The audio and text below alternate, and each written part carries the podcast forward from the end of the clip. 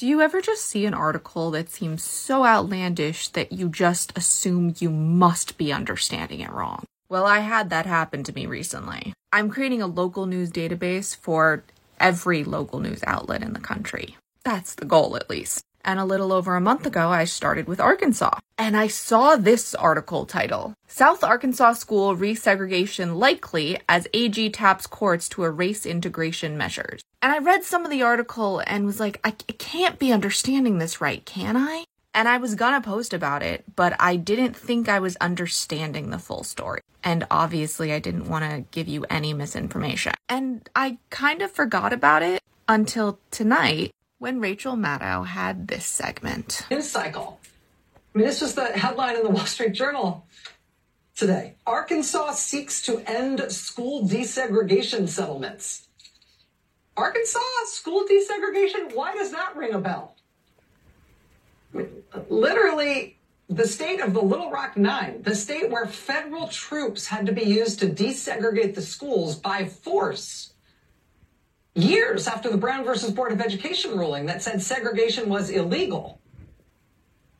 That state, under Republican leadership from Sarah Huckabee Sanders, now that state is deciding that they're going to get rid of desegregation orders for all their schools.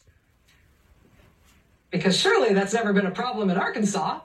This comes hot on the heels of Arkansas blazing a trail in Republican governance against child labor laws as well. Because yes, who among us in America has not laid awake at night worrying that the big problems, the big problems we need bold leadership to address in this country are the fact that schools can't be segregated anymore. And oh boy, do I hate that there are child labor laws. Don't worry, Republicans are in control in Arkansas and they're on both those big problems. Looks like I didn't misunderstand it at all. I just couldn't believe what I was reading. And now I really wish I had made the post because then you would have known last month. And I believe I would have broken the story nationally. So if anyone told you we weren't going to get to this point, we're here. Here's the statement on the AG's website. This is from April 10th, by the way.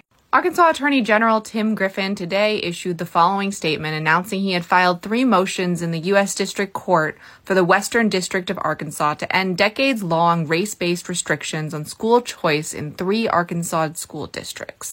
School choice is a law today in Arkansas, unconstitutional race-based consent decrees from decades past by denying equal rights to parents to select the school that best meets the needs of their children. I have filed motions to terminate federal consent decrees in the El Dorado, Hope, and Lafayette County school District so that students there can realize the educational opportunities available to their peers across the rest of the state.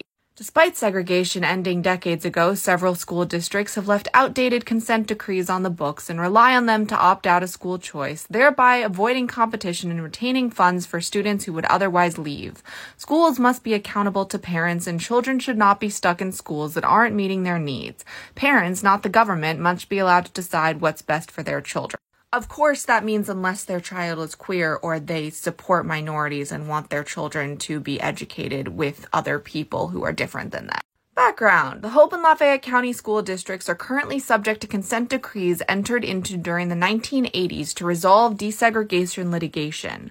All allegations of segregation were resolved long ago, but those school districts used the still existing decrees as a basis to opt out of Arkansas school choice law beginning in 2013. The Office of AG successfully blocked the district's efforts to continue to exempt themselves from school choice. The El Dorado School District was desegregated by court order in litigation that resolved in the early 1970s. Despite no allegation of unconstitutional behavior appearing in the decades since, the court's order was used as a basis to exempt the district from school choice.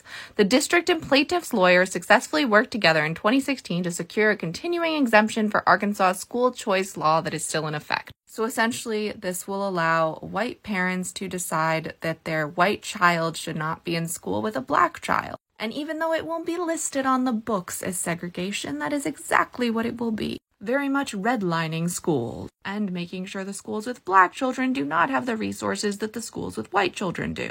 I know it's Arkansas and I know I shouldn't be surprised, but I still am. So yeah, this story isn't new at all, but it's now national news. Only took a month and a half. Next time I won't get overwhelmed by things that sound outrageous and I'll cover it before a month and a half goes by. Short Cast Club